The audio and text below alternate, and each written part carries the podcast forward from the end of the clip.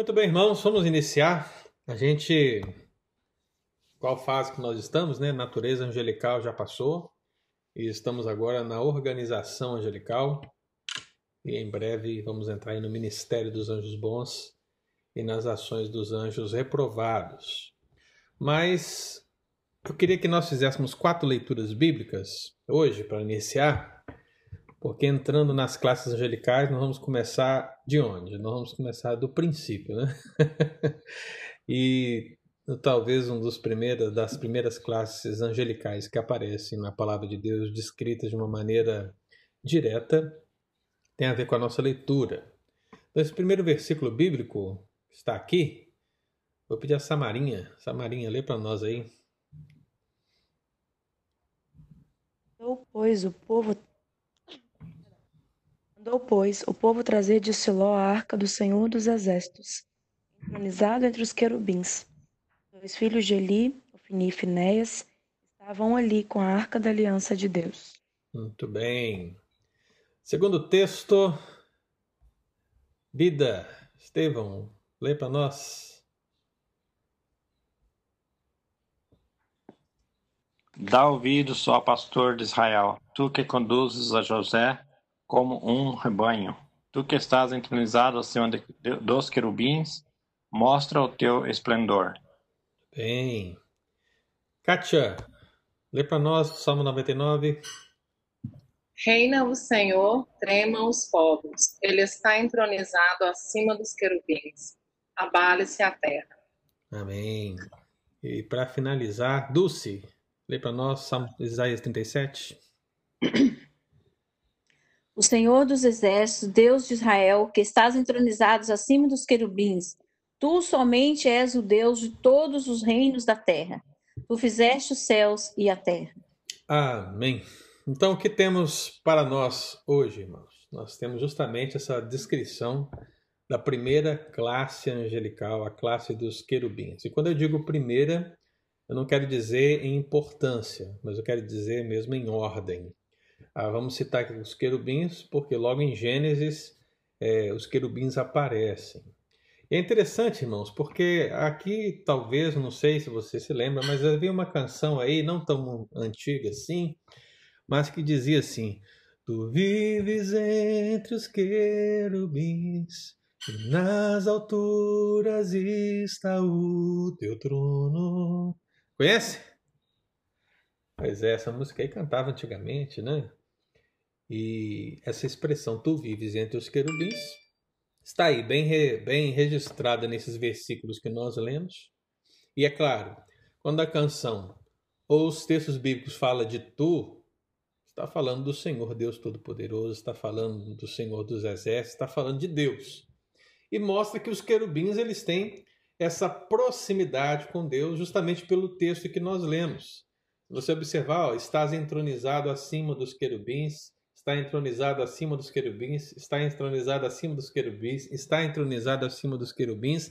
É muito interessante a gente analisar essa expressão, até porque ao citar o aspecto angelical em Hebreus, no capítulo 1, se fala dos anjos e se coloca os anjos nas figuras teofânicas, grandiosas, maravilhosas, de relâmpago, né? labaredas de fogo. Tu fazes os teus anjos labaredas de fogo, como ventos. Isso se diz a respeito dos anjos. Mas logo a seguir, o autor sagrado fala: Mas o Filho de Deus é Deus. Ou seja, Anjos são seres criados, por isso derivados, por isso finitos. Mas o Senhor Jesus está acima dos anjos. Ele é maior do que os anjos. Ele é o Deus que está acima dos anjos. E aí daí a expressão tu estás entronizado entre os querubins ou acima dos querubins, porque o trono está no centro. E nesse trono o Senhor se assenta.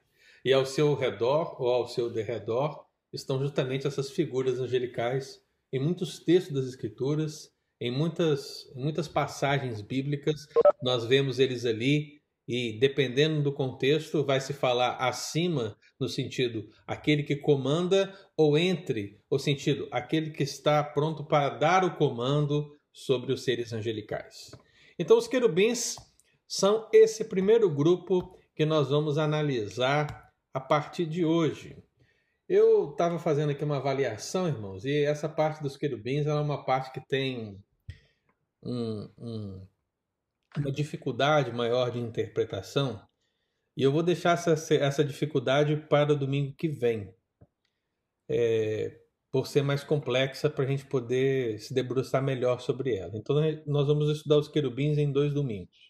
Hoje, vamos ter a descrição bíblica exata do aparecimento dos querubins e o que eles realizaram, e no domingo que vem, nós vamos entender melhor os querubins frente a Ezequiel e Apocalipse, que é uma questão mais complexa, mas que a gente precisa entender também. Então, vão ser dois estudos para tratar dos querubins.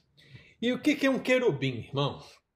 Nós precisamos entender o conceito bíblico de querubim, que é estabelecido a partir de Gênesis 3, no Pentateuco, ou seja, isso é muito mais antigo do, do que a visão grega. Né? A visão grega é uma visão dos deuses gregos e outras coisas, e não, não nos compete misturar isso com isso, com o texto bíblico, que é muito mais antigo.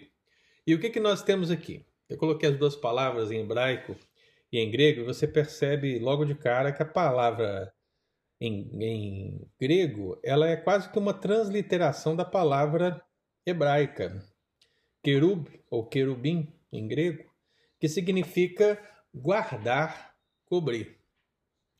Eu não sei se você já observou isso na Bíblia, mas basicamente os nomes na Bíblia eles têm a ver com que as coisas ou as pessoas são.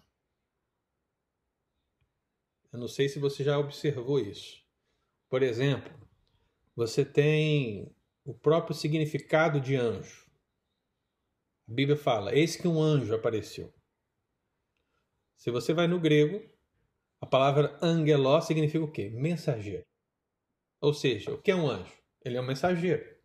O significado do nome é o que ele faz. Se você vai no hebraico e pega o malaqui, você pergunta o que significa malaqui? Significa mensageiro. Então, o que é um anjo no contexto hebraico? Ele é um mensageiro. Então observe, os nomes têm a ver com que as coisas, ou as pessoas, ou as criaturas são. Né? E não é diferente quando você pega querubim. Por que querubim? Será que deu a ideia assim em Deus de chamá-los de querubim simplesmente achou o nome bonito? Não, porque tem a ver com o que eles são. Tem a ver com o que eles fazem. Tem a ver com o que nós observamos nas suas ações na Bíblia. Então, o significado do nome querubim é guardar ou cobrir. E o que, que você vai perceber na Escritura quando falamos dessa primeira classe angelical, os querubins?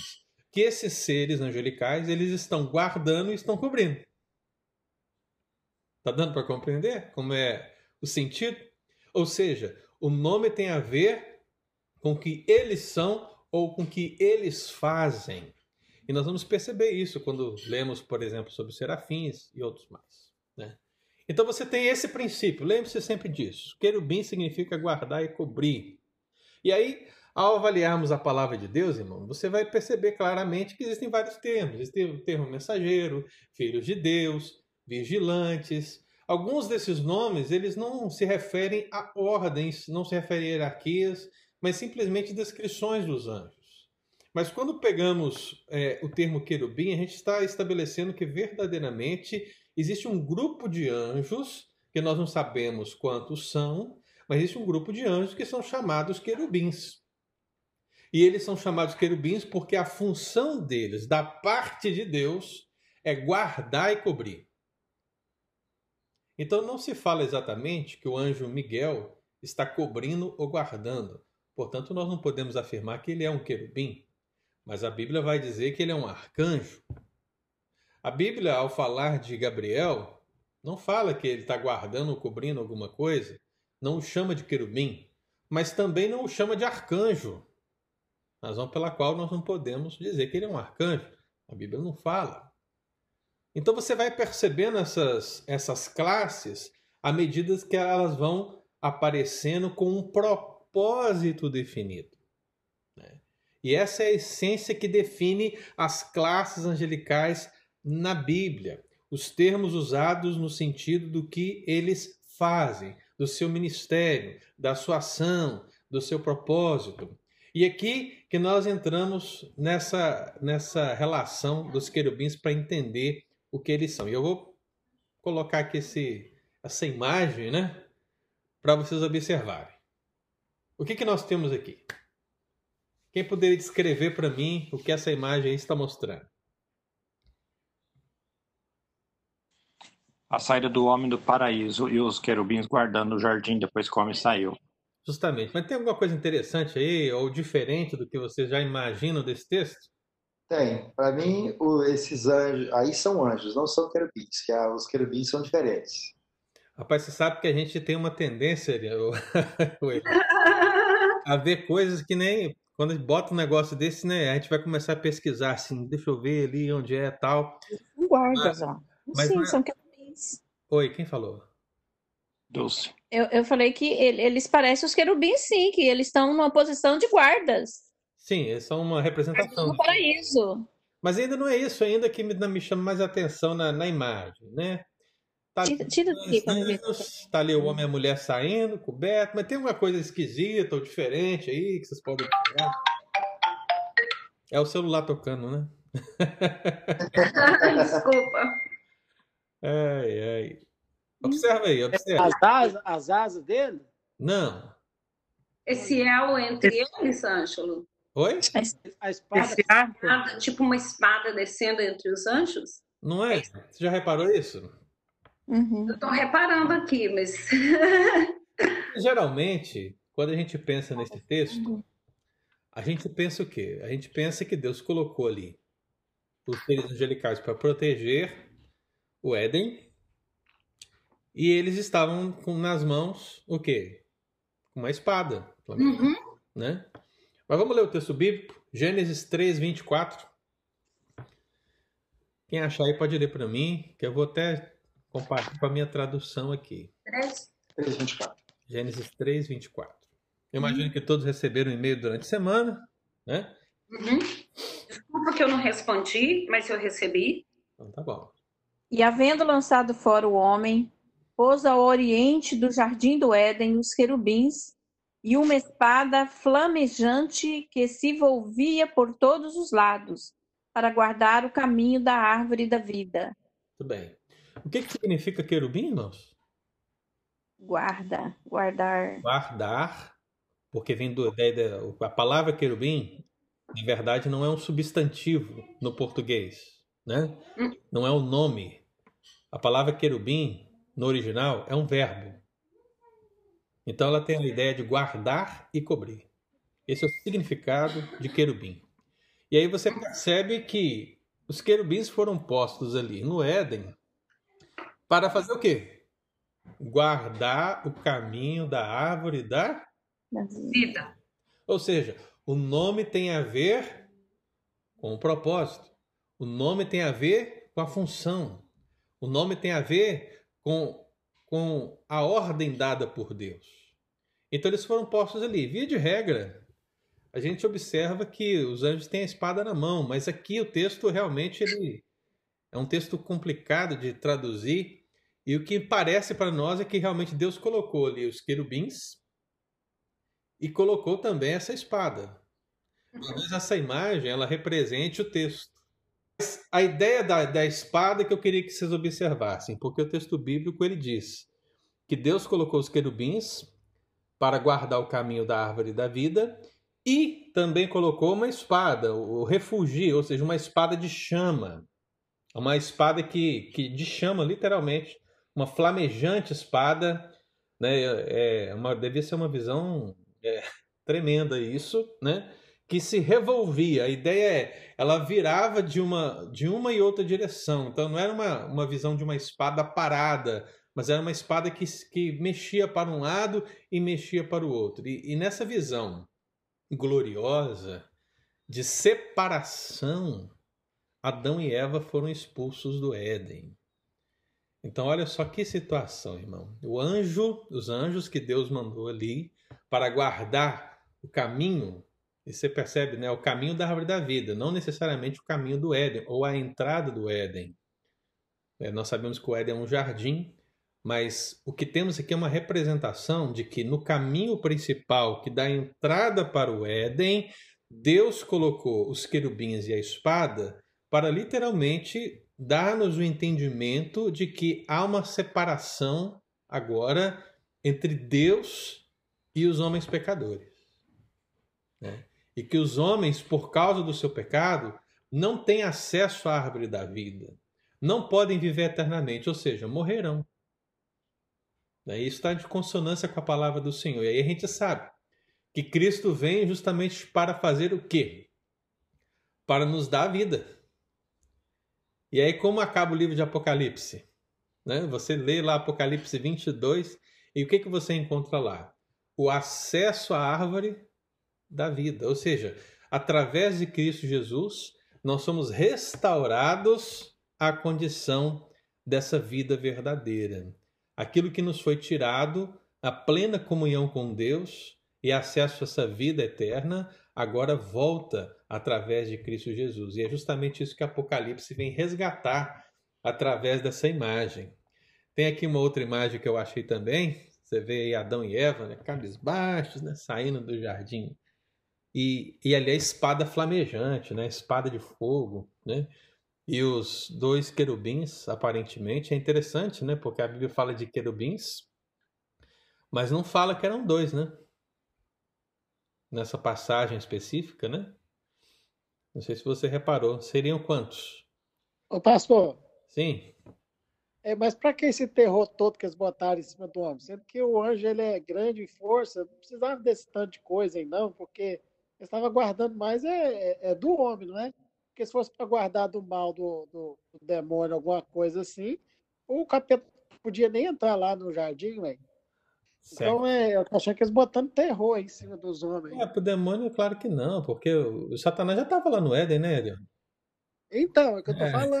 Então, eu tô assim, essa expressão, né, de, né, de querubins, que a gente aprendeu que o anjo ele é grande em força, então, quer dizer, um anjo sozinho lá guardava aquilo tranquilo. Mas aí que está o grande X que eu, que eu, que eu percebo. Para mim, o que Deus está fazendo aqui é justamente demonstrando o que aconteceu, o resultado, a consequência do pecado dos dois. Né? Um anjo bastaria, no nosso ponto de vista e no nosso conhecimento. Eu não sei quantos anjos Deus colocou ali, quantos querubins estavam ali, mas a espada flamejante, toda essa visão gloriosa, essa resplandecência, esse fogo todo, isso é para mostrar o tamanho do julgamento divino. Né? Então a visão, Erione, ela só existe para nos mostrar o peso do julgamento do pecado. Né? Então isso é terrível. É terrível e a figura bíblica toda desse texto quer dizer justamente isso. Né? Agora, se um anjo basta, se dois anjos basta, isso aí para nossa discussão não importa. O importa é que Deus mandou querubins e uma, uma espada flamejante para representar essa separação que agora existe entre ele, o Senhor, e os homens agora caídos, os homens pecadores. Beleza? Ângelo. Sim. É, eu, eu, gostei muito disso aí que você falou, porque realmente eu também achei muito válido o comentário do Erione, porque é, é, é, isso mesmo que passa na cabeça de, de, muita gente, entendeu? Especialmente uma cabeça na cabeça dos jovens, né? Uhum. É, é, e é importante isso aí que você falou, que isso tudo manifesta o que? O julgamento de Deus, né? A insatisfação de Deus com o pecado do homem, com a desobediência. Obrigada. É isso mesmo, né? É, eu, a, e eu gostei da observação que você fez também sobre a questão do, da quantidade de anjos, né? É. Ou de querubins, né? É. Porque o texto, o texto bíblico realmente não diz que eram dois. Diz que Deus colocou. É igual, é igual os magos, né? A gente sabe que foram três magos, né? Ah. Não, três reis, reis magos. Reis Tem até o nome, né? Vamos dar o nome. É Belchior, qual é o outro nome lá? então, assim, a gente tem que sempre observar o que a Bíblia diz, o que a Bíblia não diz, né, irmão? Amém. Querubins é, é uma palavra que que pode representar um querubim, Uhum, um verbo, né? E ela pode representar mais de um. uhum. Então você não tem como afirmar exatamente quantos são. Eu imagino que as pessoas pensam que são dois pelo mesmo princípio dos magos. Por que, que as pessoas pensam que eram três reis magos? Porque foram três presentes. Presente. né? Isso, isso eu estou assim extraindo o princípio da tradição católica, viu, irmão? Simplesmente o princípio de observação. Então a questão de observação é: as pessoas vão julgar que são três reis magos porque foram três presentes. Exato. Agora as pessoas vão julgar que são dois querubins, por quê? Pelo próximo texto. Do lado do tipo, Pelo próximo texto que eu vou dizer, que é isso aqui, ó. Entrada. Aham. Pastor, Sim. antes de ir para o próximo texto, nesse mesmo texto de, de Gênesis é, 3, 24, Sim. eu sempre achava que era quatro anjos, né? Porque fala assim, que, é, que envolvia todos os lados, né? Para guardar o caminho da árvore da vida. Então, eu acho que é, todos os lados no sentido de quatro lados, né? O jardim tendo quatro lados. Então, tinha cada lado tinha um anjo guardando. Então, minha- sempre minha ideia de- desse texto era que tinha quatro querubins no jardim guardando cada lado, né? Aí não, Estevão, aí ele, É, não é, Estevam, porque assim, Pensei nisso desde- Virar. criança. o texto, quando ele fala essa da espada, ah, do virar para a direção, revolver, esse virar para uma direção, se refere à espada, não aos querubins. Aham. Entendeu? É agora que eu tô vendo aqui, não, não, é, não é isso, não tem essa conexão, né? Mas que eu desde pequeno assim, eu aprendi que era quatro anjos, um de cada lado do jardim guardando para o homem não chegar a nenhum dos lados. É, mas não é. Até porque, se, se você analisar bem, é no seu tamanho do jardim do Éden, né? É. Mas o, o que Deus estava fazendo, no sentido simbólico, não era não permitir a entrada do homem no Éden, mas o acesso à árvore da vida, que era o principal aspecto. Porque o acesso à árvore da vida significa a vida eterna e a comunhão com Deus. Isso se perdeu. É. Ô, Ângelo, Sim, então, é uma brincadeira, viu, gente? Não é heresia, mas se fosse para guardar mesmo, tinha que ser um círculo, né? Na verdade, se eu for usar o argumento do Erione ali, né? O É. argumento de- vamos usar o argumento do Erione. Se Deus quisesse proteger o Éden, bastava um anjo só. no topo da árvore. Lembre-se do que nós já estudamos. Vamos fazer, vamos fazer uma conjectura. Um anjo, um querubim que seja. Você acha que o- um querubim tem velocidade, poder para se movimentar por todo o entorno do Éden para que nenhum homem entre? Claro, né? Nós já temos esse pano de fundo. Bastaria um único anjo, né? E se Deus quisesse, ele poderia fazer essa interferência até mesmo sem um anjo, de outras maneiras, né? Então, essas conjecturas nos levam a isso, mas o, o princípio do texto, do que realmente aconteceu no aspecto literal, é que há uma mensagem de Deus nele. E essa mensagem de Deus é que houve um rompimento. E a presença dos querubins, ou do querubim, e da espada flamejante, simplesmente vai, vai é, enaltecer ou engrandecer a visão dessa separação.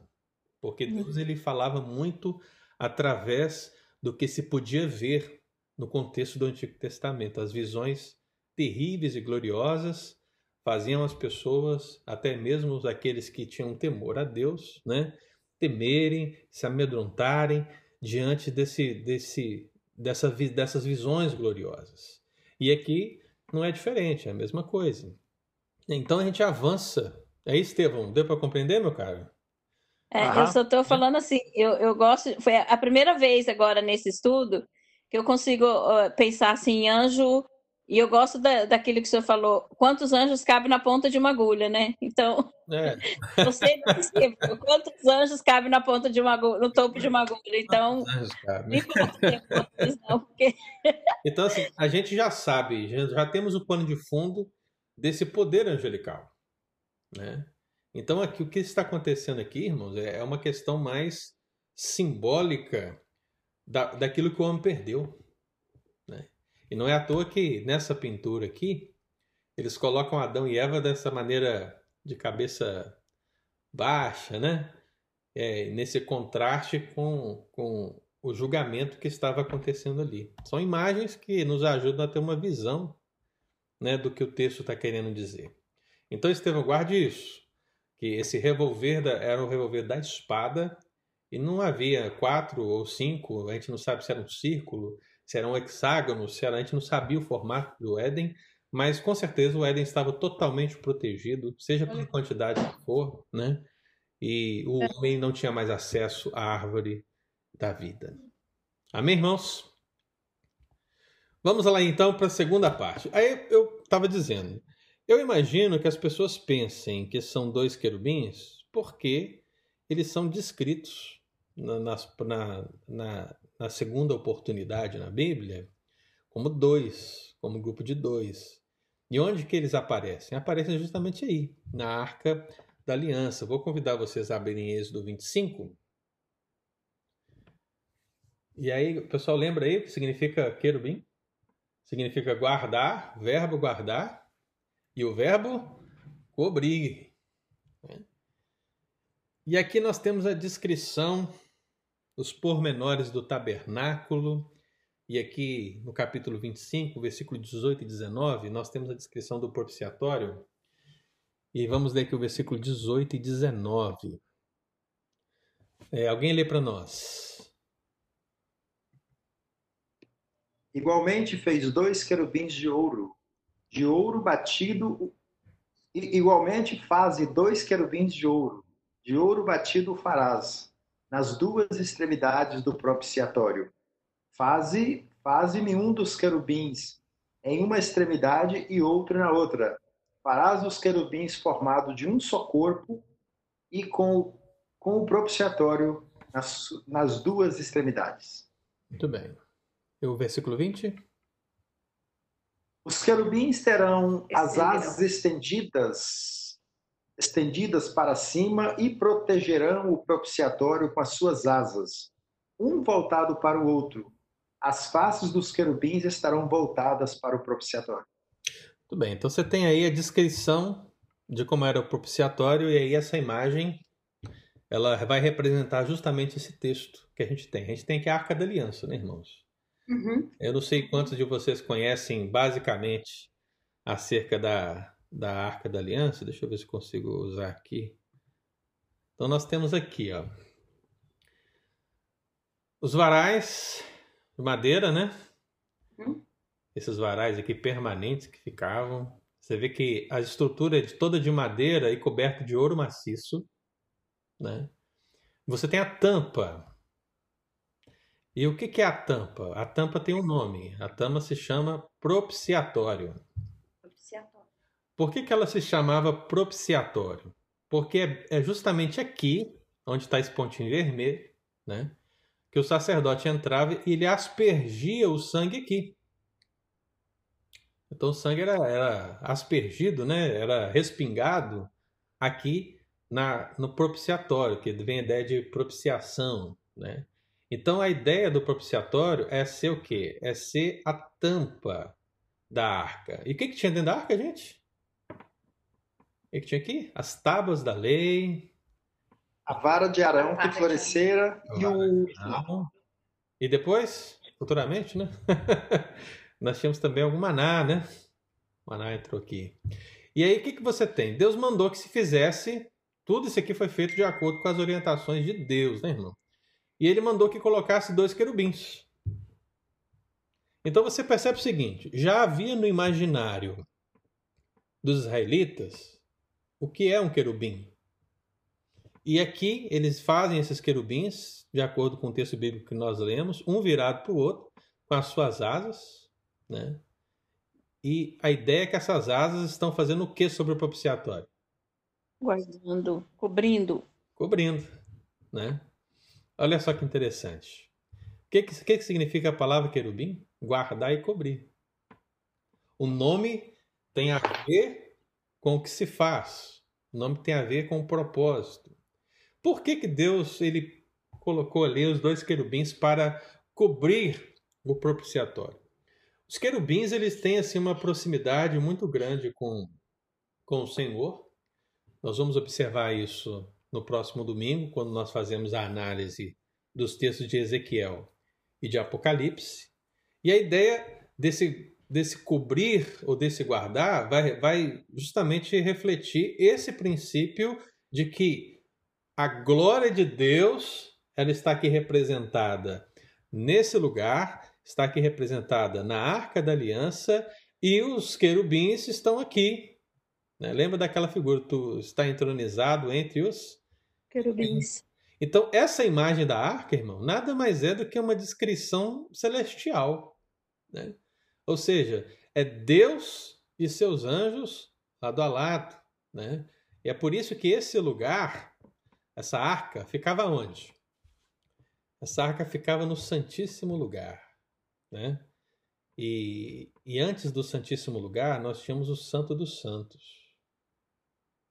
E antes do Santo dos Santos, nós tínhamos o pátio, né? o pátio exterior. Então, são partes que vão dando acesso. É interessante isso, você vai ver. A, o povo ia acessando a Deus. Do lado exterior, eles iam entrando até certo, a certo ponto, onde ficava a bacia, só que eles não podiam ter acesso à parte interna do tabernáculo. Só os sacerdotes que podiam entrar, como representantes do povo. Então, os sacerdotes entravam no Santíssimo Lugar, no Santo dos Santos. Mas já entrar no Santíssimo Lugar era uma situação extremamente difícil. Em alguns casos, era amarrada uma cordinha no, na cintura do sacerdote para que ele entrasse ali, porque se por acaso essa pessoa morresse por causa da glória de Deus, eles tinham que puxar essa pessoa para fora. Então você percebe que o Santíssimo Lugar era realmente uma representação da presença real de Deus no tabernáculo. Né? E o que, que nós temos aqui, irmãos? Nós temos um outro texto que eu queria que nós lêssemos, Hebreus 9, 5. Porque a gente sempre pode ler Êxodo e Levítico com Hebreus, porque se falam muito esses dois textos, um aplicando ao outro. Então aqui é Hebreus 9:5. Quem achar pode ler para mim. E sobre ela os querubins de glória que com a sua sombra cobriam o propiciatório. Dessas coisas, todavia, não falaremos agora pormenorizadamente. Você vê que aqui, possivelmente o apóstolo Paulo, né, ele está falando dos ritos mosaicos que eram imperfeitos, está falando das partes, das constituições, dos sacrifícios e essas coisas todas. E quando ele vai falar do propiciatório, ele diz o quê? Os querubins de glória. Porque é justamente isso que eles vão representar. A sua presença sobre o propiciatório é a própria presença da glória de Deus, que eles carregam em si e que está ali. Por isso que ninguém podia ter acesso ao Santíssimo Lugar, porque a glória de Deus estava ali. E os querubins são chamados o quê? Os querubins da glória, dessa glória. Daí a ideia de cobrir. A glória de Deus cobre este lugar. Razão pela qual nós não temos acesso. Irmão. Olha que tristeza, né?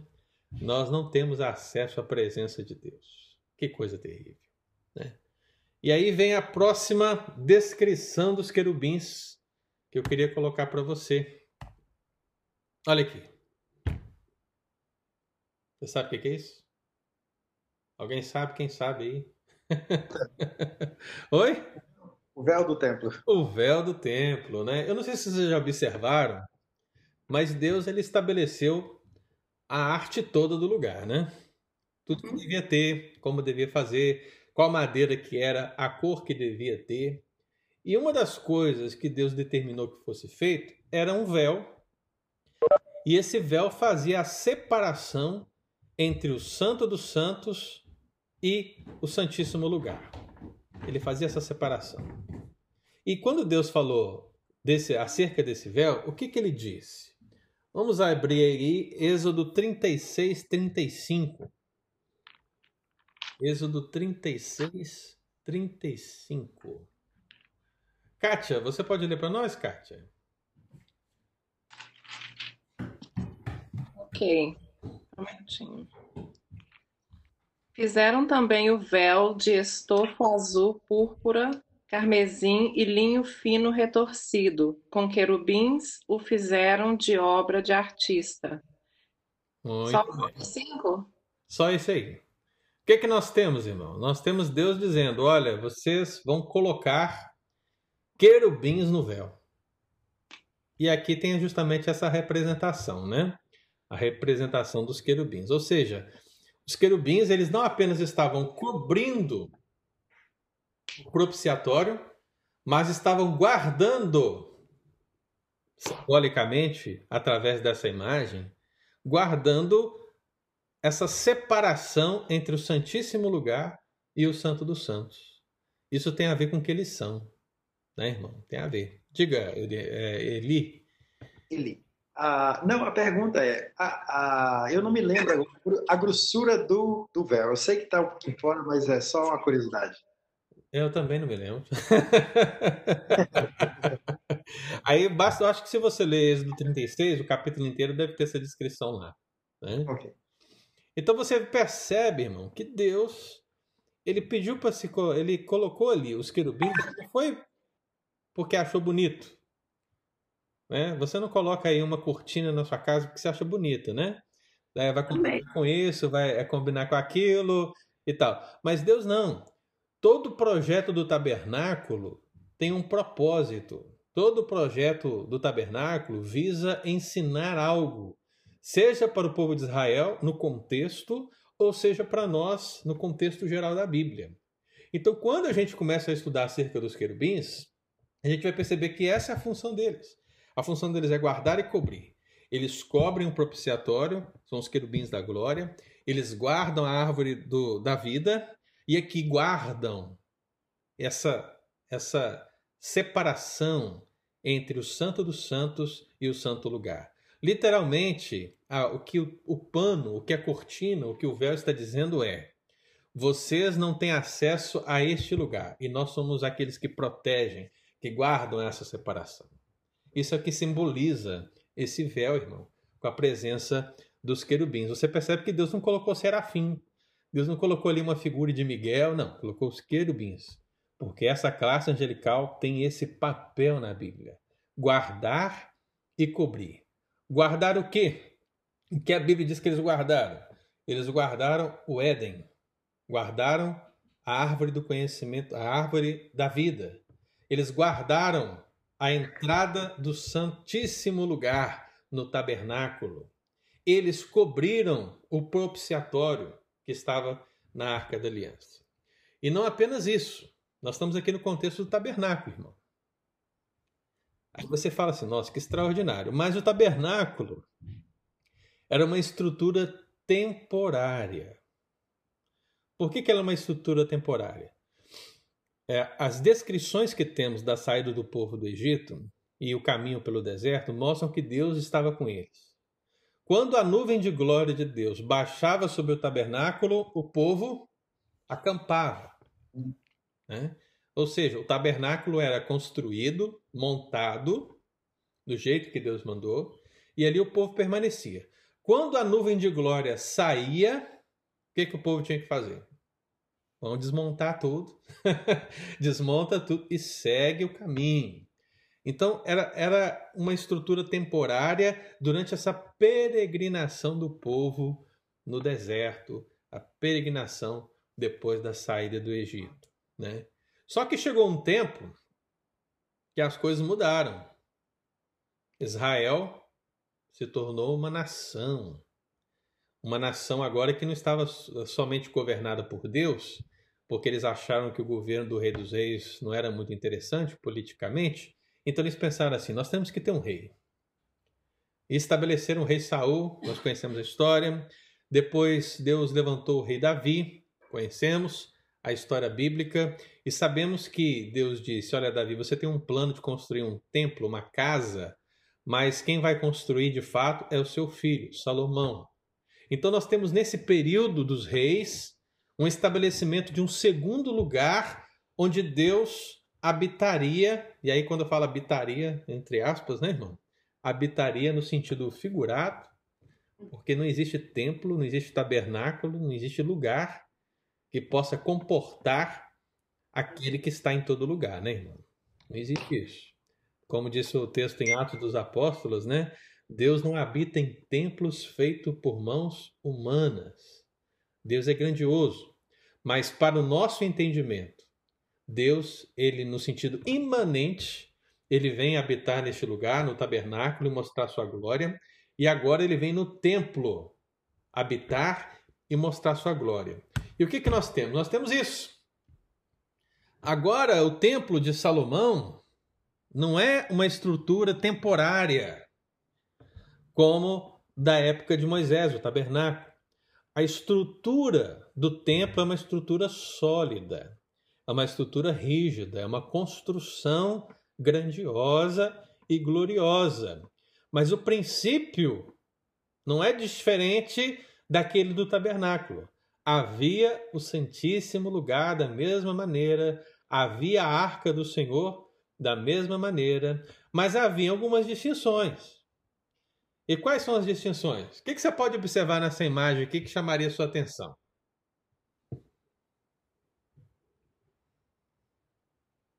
Arca da Aliança. Esses dois querubins extras, pastor. Tem aqui uns negócios engraçados aqui do lado, aqui, né? Aqui. Uhum. E, e, esses dois seres angelicais que estão aqui, irmãos, qual que é a diferença básica daqueles que estão sobre a arca? Nossa, tem muito mais asas. Seis, né? Tem seis asas seis no caso. Né? Asas, é.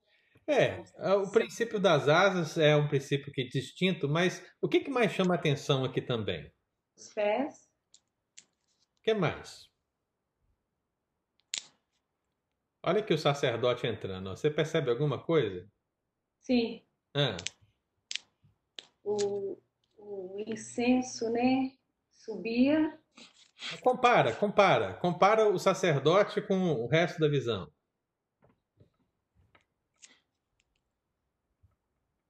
As vestes, pastor? Não, observa. O tamanho. Eu vou mostrar aqui para vocês. Ó. Essa arca. Sim. Você sabe qual é o tamanho dessa arca? Essa arca media, em termos gerais, um metro por 80 centímetros de altura. Então você tem, você tem na sua mente que a arca não era uma coisa assim muito grande, né? Não era uma coisa gigante. Um metro. A minha mesa aqui deve ter um metro e meio. Um metro ah, e vinte, né? Assim, é, era uma coisa muito grande.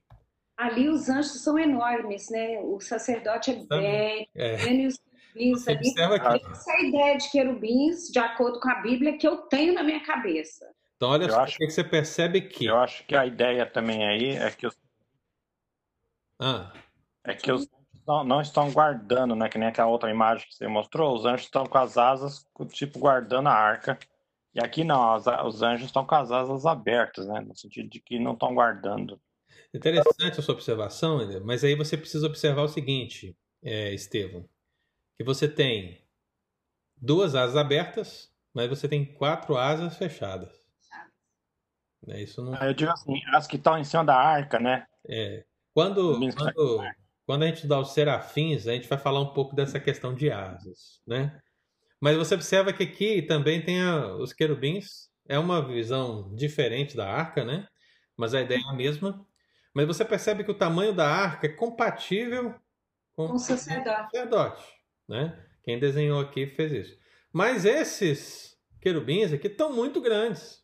Uhum. Você acha que é isso mesmo? Vamos ler o texto? Acho que... Acho...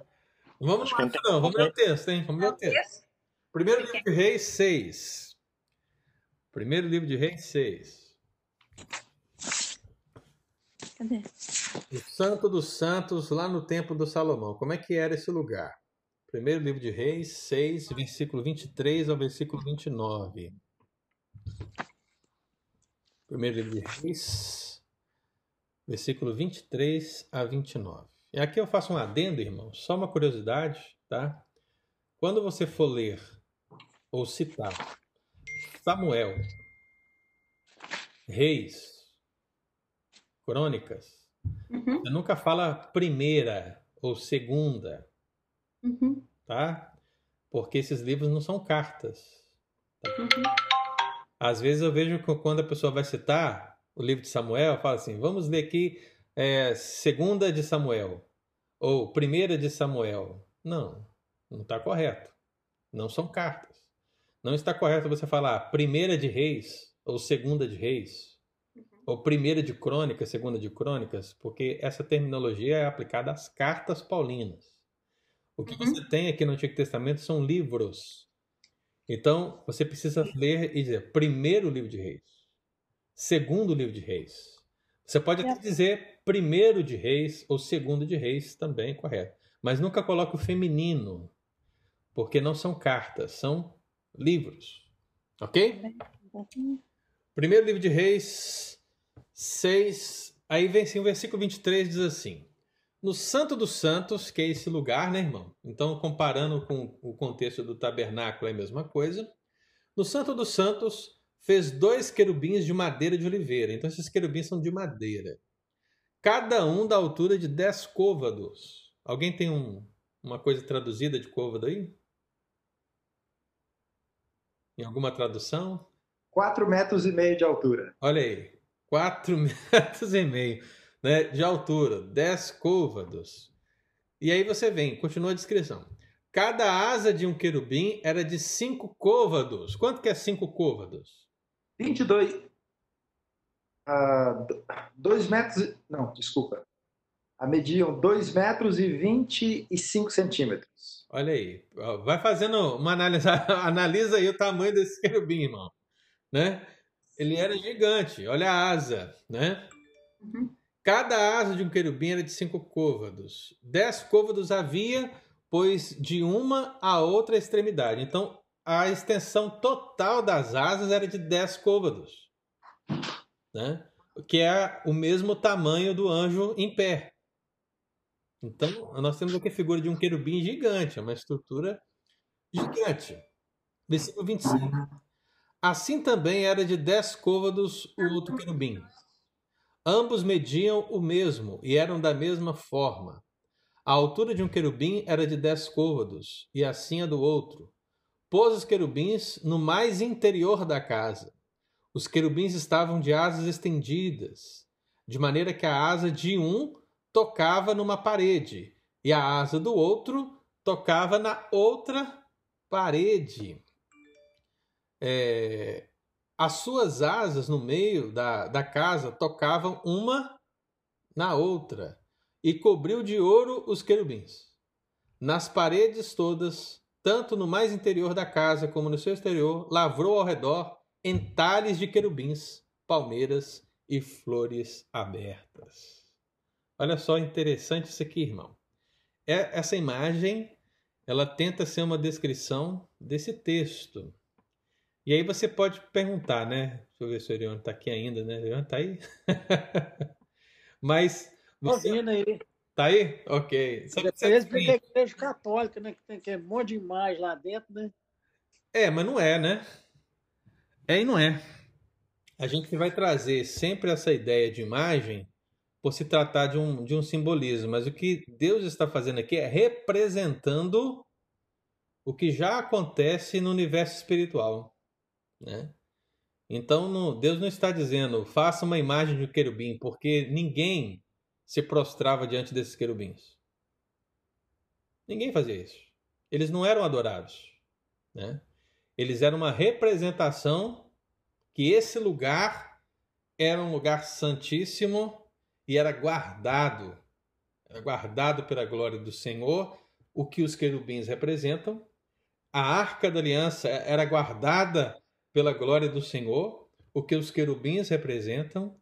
A entrada para este lugar tinha imagens de querubins que era guardado pelo Senhor, o que eles representam. Então, todo esse, é, toda essa construção, essas pinturas, é, essas imagens que foram feitas ali, foram feitas para descrever um universo que nós não podemos ver. Né? Sim. É, Deus, é, Deus fez isso tudo com propósito educativo, né? Sim, claro, né? Mas a gente nunca pode comparar essas imagens com as imagens católicas, que o princípio é totalmente diferente, né? Yeah. Uhum. É, a mesma coisa aconteceu quando Deus mandou que Moisés levantasse a serpente de bronze. E observe, Erione, a serpente de bronze é um caso mais complexo do que esse. Porque a serpente de bronze que Deus mandou Moisés fazer, ele mandou colocar num pedestal e ele mandou os filhos de Israel olharem para ela para que eles fossem curados. Isso é bem mais complicado, porque parece-nos que a serpente de bronze cura. Né? Ou seja, eles poderiam adorá-la. E de fato isso veio acontecer posteriormente. Eles começaram a adorar a serpente de bronze, não na época de Moisés, mas na época dos reis. Ela virou um deus chamado Deus Neustan, e o povo realmente adorava. Mas não era esse o objetivo de Deus. O objetivo é que eles confiassem na salvação dele, que seria olhar para essa serpente de bronze. Por que uma serpente? Porque eles estavam sendo atacados por serpentes. Né? Estavam ali. E aí você percebe que depois o próprio Senhor Jesus, próprio Senhor Jesus, ele disse que assim como Moisés levantou a serpente no deserto, assim ele seria levantado. Então você percebe que o próprio Senhor Jesus interpretou essa passagem. Deus não fez ali um ídolo que deveria ser adorado por Israel. Mas o fato do povo de Israel mirar para ser salvo das serpentes no contexto de Moisés, era o mesmo que seria aplicado ao Senhor Jesus. Aquele que olhar para o sacrifício de Cristo e crer nele será também salvo da serpente. Olha só que interessante, né? O mesmo princípio, né? Então, essas, eu sei que essas figuras pode nos fazer trazer essa alusão das imagens católicas, mas eu não vejo incompatibilidade disso com o mandamento de Deus: não farás para ti imagem de escultura, porque não é o que está acontecendo nesses textos. Não está havendo aqui adoração dessas representações, sejam elas angelicais ou seja da serpente que eu mencionei. Amém, irmãos? Então aqui eu quero só destacar. Estou comportando, comportando hoje igual um ateu, fazendo pergunta de ateu. Tá, é, é, mas, é, mas eu falo assim, né, porque a imagem, igual a, a Ricardo falou, ela traz um, uma mensagem, né? Sim. Ela é um, é um, arquétipo, né? Então ela traz, ela simboliza alguma coisa quando a pessoa vê. Sim. Eu estou dizendo assim, né, que as imagens, não porque né, a Igreja Católica tem aquilo, mas a pessoa entra lá, vê aquelas coisas, ele se sente um, é uma mensagem que está trazendo, né? Sim. E a mensagem dos anjos, né, são respeito, um mundo né, invisível que a gente não vê, igual o senhor falou, uhum. né, a gente não vê, mas assim, ela traz uma mensagem. Imagina eu pegar, fazer um anjo desse, botar bem na minha sala, assim, o cara, a pessoa chega, faz cara com aquilo ali, é, né? Então, é, é uma coisa que traz uma mensagem, né? De, de responsabilidade, de, de temor, de, né? Para quem sabe, conhece o que que, que é, né? Justamente. Mas é, é, eu só falei mais nesse sentido, né? De questão de do que a mensagem, né, através de, um, de uma imagem, de uma escultura, ela traz para a pessoa, né? Sim, isso aí. Então esse é o princípio, Erione. Continue com as suas intervenções, meu irmão, porque nós estamos aqui todos é para nós crescermos e aprendermos juntos, né? Ângelo, rapidinho. Sim. Eu, eu gosto muito de escola bíblica. Eu acho que, que esse é o propósito principal, né? Eu, eu, eu conheço, eu sei que o, o Erione é um menino que tem um conhecimento né, muito bom da palavra, e assim, é, eu respeito ele muito, né? E, e, mas eu acho muito bom, mesmo que sejam como brincadeiras, que a gente põe alguma falha, alguma coisa, ou traga alguns pontos para dentro dos estudos, porque é aqui que a gente vai ter é, esclarecimento, né? Sim. Nós, você, né, que, que é uma pessoa que é bem, bem entendida desse tópico, então é aqui que a gente vai livrar das, das fábulas, né, das coisas que nós aprendemos, mas que não são exatamente como são, ou que estudamos a Bíblia como leigos, e também não temos aquele entendimento arredondado da coisa. Eu acho muito bom, eu, eu gosto, cada vez que o, que o Erione fala alguma coisa, eu, eu gosto muito. Sim. Porque é, é sempre algo, mesmo que, viu, Erione, mesmo que seja na brincadeira, é algo que nos faz pensar, é algo que a gente às vezes até escuta. rapidinho aqui, não é, não tem a ver com esse assunto, mas dentro da nossa igreja um dia eu ouvi uma, uma mulher que, que, que, faz parte da liderança, um dia ela falou comigo assim, ai, se eu for em Israel e orar lá no muro de Israel, eu vou engravidar. Eu olhei para ela assim, eu falei, irmã, vamos conversar depois a respeito disso. Depois nós conversamos, a conversa foi boa. É. Mas ela, no coração dela, ela não engravidava porque ela nunca tinha ido em Israel, colocado a mão na parede lá, da divisa de Jerusalém, lá, aquela parede, e orar para engravidar. Imagina isso. Então, é importante a gente falar aquilo que a gente acha para ter esclarecimento. Muito obrigada. Eu vou até fazer aqui um, um contar um, uma coisa para vocês, para vocês verem também como é engraçado essas coisas. Mas eu, eu quando o Rafael nasceu, né? Rafael nasceu, nós fomos levar o Rafael para batizar. Pedi um amigo meu para batizar o Rafael. Mas havia chegado, acabado de chegar de Israel, uma irmã da igreja, né? E você sabe o que ela trouxe para mim? Ela trouxe para mim um, um, uma garrafa de água da água do Rio Jordão. Aí ela trouxe para mim, lá isso foi no dia do batismo, hein, irmão. Chegou lá com a água do Rio Jordão, né? E ela falou: "Pastor, eu trouxe essa água para o senhor batizar o seu filho." ah, meus irmãos, Deus tem que ter muita misericórdia de nós. Aí, o que que eu fiz, né? Eu falei, irmã, olha, muito obrigado, eu agradeço, viu, o carinho, agradeço a, a lembrança, né, de você trazer essa água. É, e isso foi na porta da igreja, antes de começar o culto, hein? Mas deixa eu só te esclarecer alguns pontos para a gente poder avançar, né? Você sabe que essa água que você trouxe para mim do Rio Jordão em nada difere da água que eu vou batizar o Rafael hoje?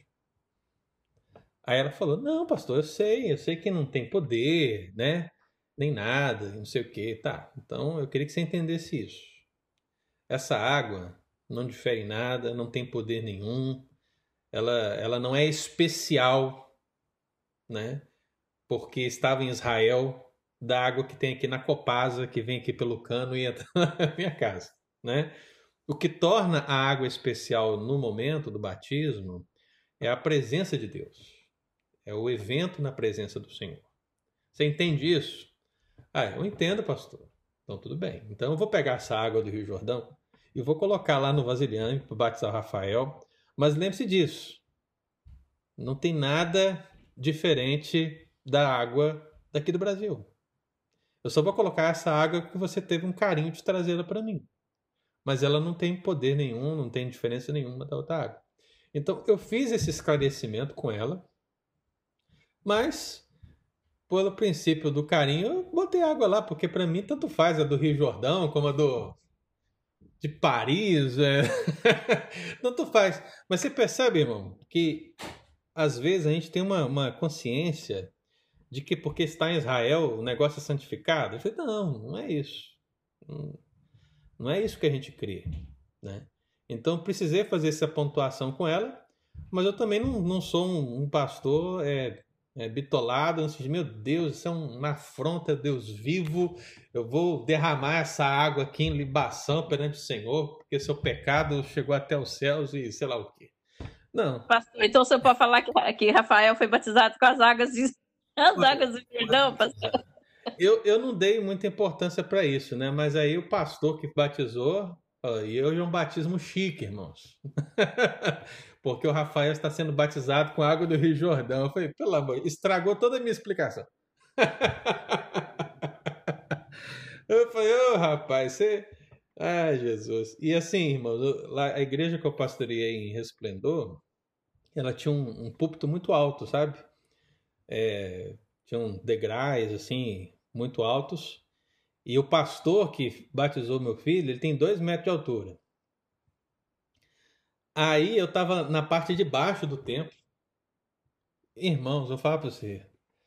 A água do Rio Jordão foi o menor dos detalhes nesse dia, porque quando eu e aquele olhava para o Rafael sendo batizado, ele, levou, ele pegou o filho lá embaixo, subiu as escadas, foi lá no púlpito. Ele já tem dois metros, ele já está alto no púlpito, mas ele ainda levantou o braço E o Rafael ficou lá, quase no teto. e eu olhava para ele assim, eu fecha... um olho fechado orando e o outro olho olhando para ele. eu falei assim, gente, meu Deus do céu. Sabe aquela cena do filme O Rei Leão? Quando... Ventilador, não? Hã? Como é que é, Arinha? Dedo do ventilador, não? Não, era ar-condicionado. Mas assim, ele levantou, parecia aquela cena do Rei Leão, assim, quando levanta o, o, o leãozinho lá na, no alto do penhasco. Eu falei assim, meu Deus. Rafael era o Simba. era por aí. A Samara tava lá, né, Samara? Tava lá, né? Sim. Tava lá. E? Então, é uma visão assim terrível, né? Mas aí ele falou assim, irmãos, hoje o Rafael está sendo batizado com a água do Rio Jordão. Eu falei, meu Deus do céu, gente.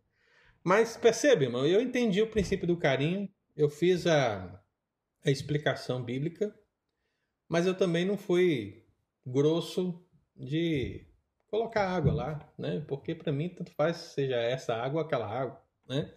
É, o importante não é a água em si, mas o sacramento, né? Então foi isso que foi feito. E aqui, Estevão, eu queria que você observasse o seguinte: nessa imagem, é, você observa que as asas são grandiosas, uma asa encosta na outra e as asas encostam nas duas paredes. Por quê?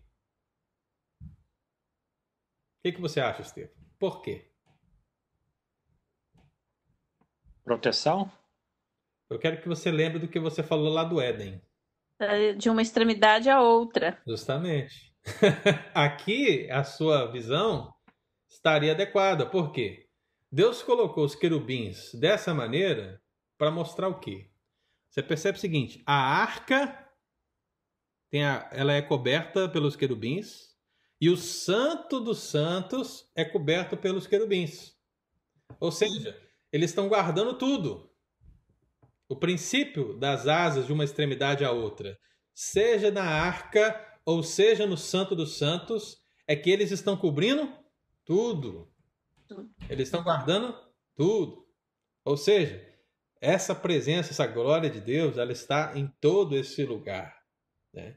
Por isso que havia todo um ritual que devia ser obedecido para se entrar aqui. Né? E é interessante você estudar isso, porque você vai observando essas nuances né? e vai aprendendo acerca da glória e do poder de Deus. Amém, irmão? Muito bem. E para a gente fechar, ah, eu botei aqui, ó, uma, esse é o véu, né? Que eu não sei porque ficou fora de ordem, mas aí que tem outro véu. Tá vendo aquele? Você que falou, né, o que, que era, né? O véu. O que, que aconteceu quando Cristo morreu, irmãos? O véu se rasgou de alto a baixo. Aí você percebe o seguinte: os querubins estão aqui, né? Nesse véu. O que, que eles guardavam? Olha só como é que o ensino bíblico é maravilhoso. Eles guardavam o né? Santíssimo Lugar, o acesso a Deus, né, nessa construção do tabernáculo e na construção do templo. Para você ter esse acesso, você tinha que ser o sacerdote, você tinha que cumprir uma série de rituais, e você não era livre para acessar. Mas através de Cristo Jesus, o que acontece com o véu? O véu é rasgado. E agora, meu irmão, não há necessidade dos querubins guardarem o acesso a Deus, porque agora nós temos um livre acesso. Olha que maravilha.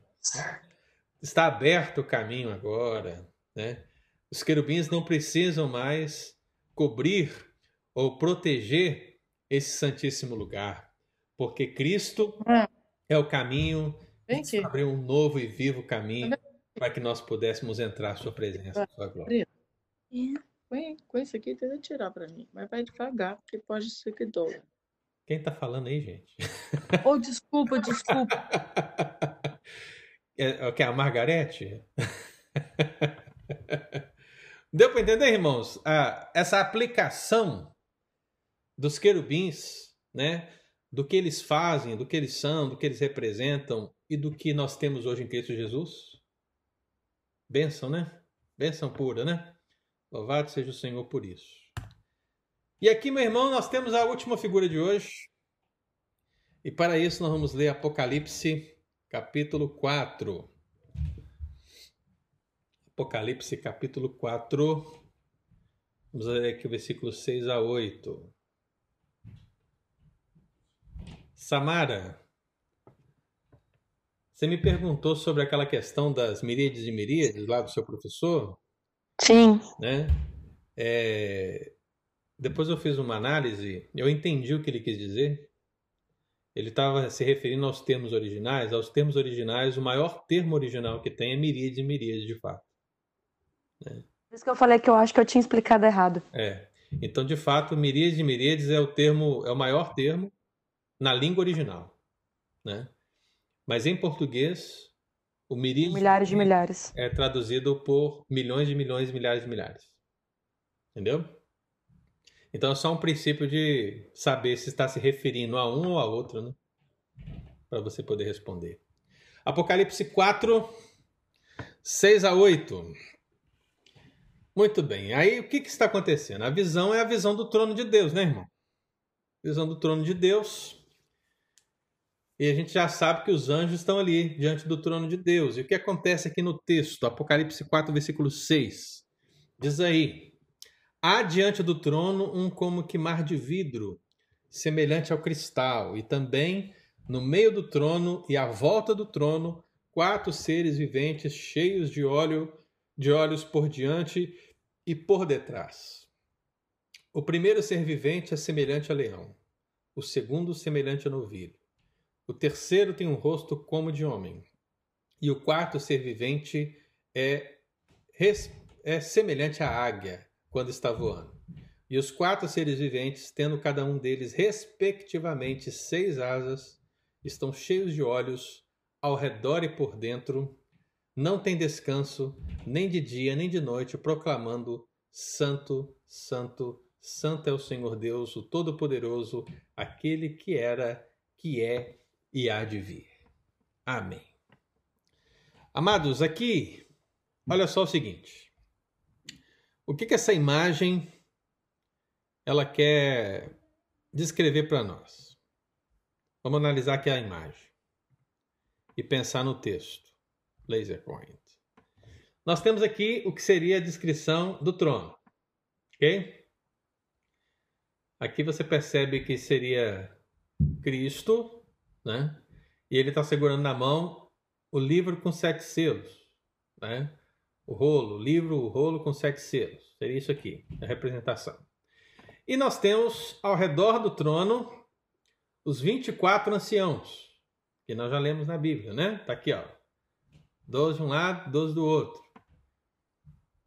Ao redor, nós temos o coro angelical aqui, ó. anjos, anjos. Se vocês se lembram daquela passagem que lemos no último domingo, quando falamos de milhões e milhões, milhares de milhares, na visão de João, ele vê o quê?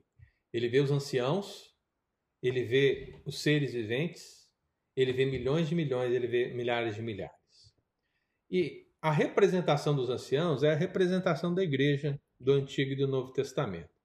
Os seres angelicais são todos eles. Mas o que nós precisamos entender é quem são os quatro seres viventes. Essa é a grande pergunta. E aqui você vê na imagem, que é uma imagem literal, né? O artista aqui ele colocou quatro seres viventes, um tem cara de leão, um tem cara de novilho, um tem cara de homem e um tem cara de águia, que é a descrição da Bíblia. E a grande pergunta é: será que é isso mesmo? Será, será que esses quatro seres aqui que estão diante do trono são assim mesmo? Ou será que significa outra coisa? É isso que nós vamos estudar no próximo domingo. A grande pergunta é: que classe angelical é essa aqui? E aí a grande pergunta é: são os querubins? Que nós estamos falando de querubins. E é sobre isso que a gente precisa definir que são os problemas por trás da interpretação dos quatro seres viventes. Então, o que você vai fazer nessa semana?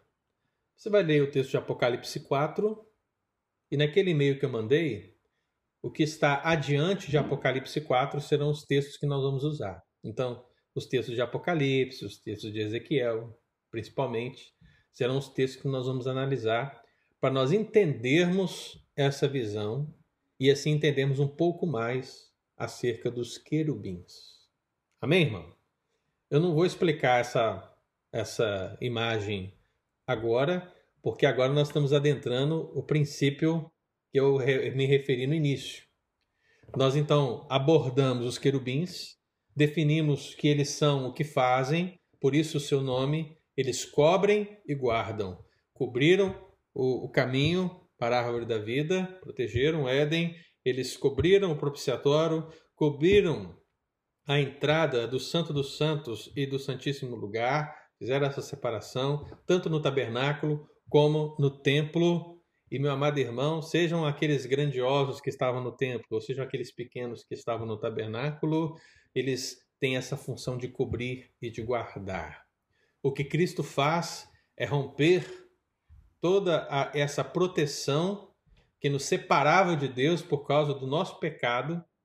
Ele nos perdoa e ele nos convida a irmos agora ao trono de Deus, porque agora o caminho está aberto.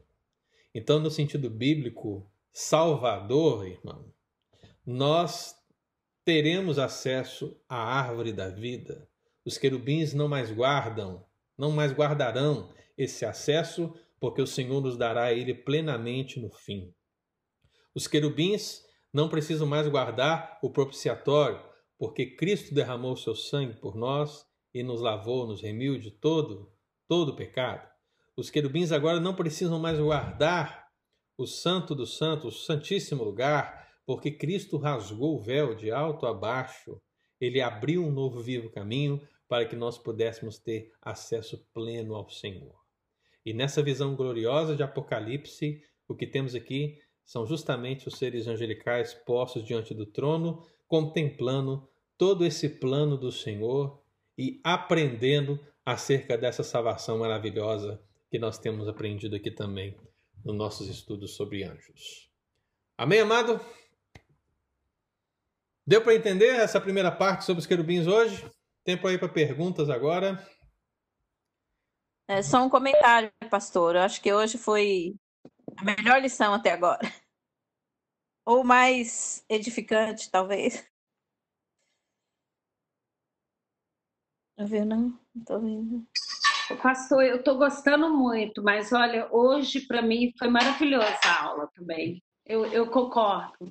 Eu não sei se é porque assim, hoje foi muito bom. Eu não sei se é porque de alguma forma hoje a, a palavra veio de encontro no meu coração. Foi muito bom. Obrigado. Obrigado, pastor. Eu fico, fico com a penúltima, com a penúltima picture lá, é, imagem. O nosso livre acesso. O véu se rasgou e isso é tudo para nós hoje. O que eu tenho reparado em vocês, nesse feedback dos estudos, dois aspectos que chamaram muita atenção até agora foram esses. Esse aspecto do livre acesso do Senhor, que os anjos guardavam, que os querubins guardavam, e o outro aspecto, aquele da humilhação de Cristo, né? que se tornou por um tempo menor do que os próprios anjos, se humilhando para nos salvar. Então você percebe que toda a manifestação angelical ela acontece, mas Cristo está sobre tudo isso. Né? Ele conclui tudo. Louvado seja o nome do Senhor. Daí aquele cântico que nós cantamos, né? Tu vives entre os querubins e nas alturas. Ou seja, ele está lá, sentado, no alto e sublime trono, entre os querubins. Glória seja dada ao Senhor. Amém. Muito bom, irmãos. Foi um prazer ter vocês aqui nesse domingo, tá bom?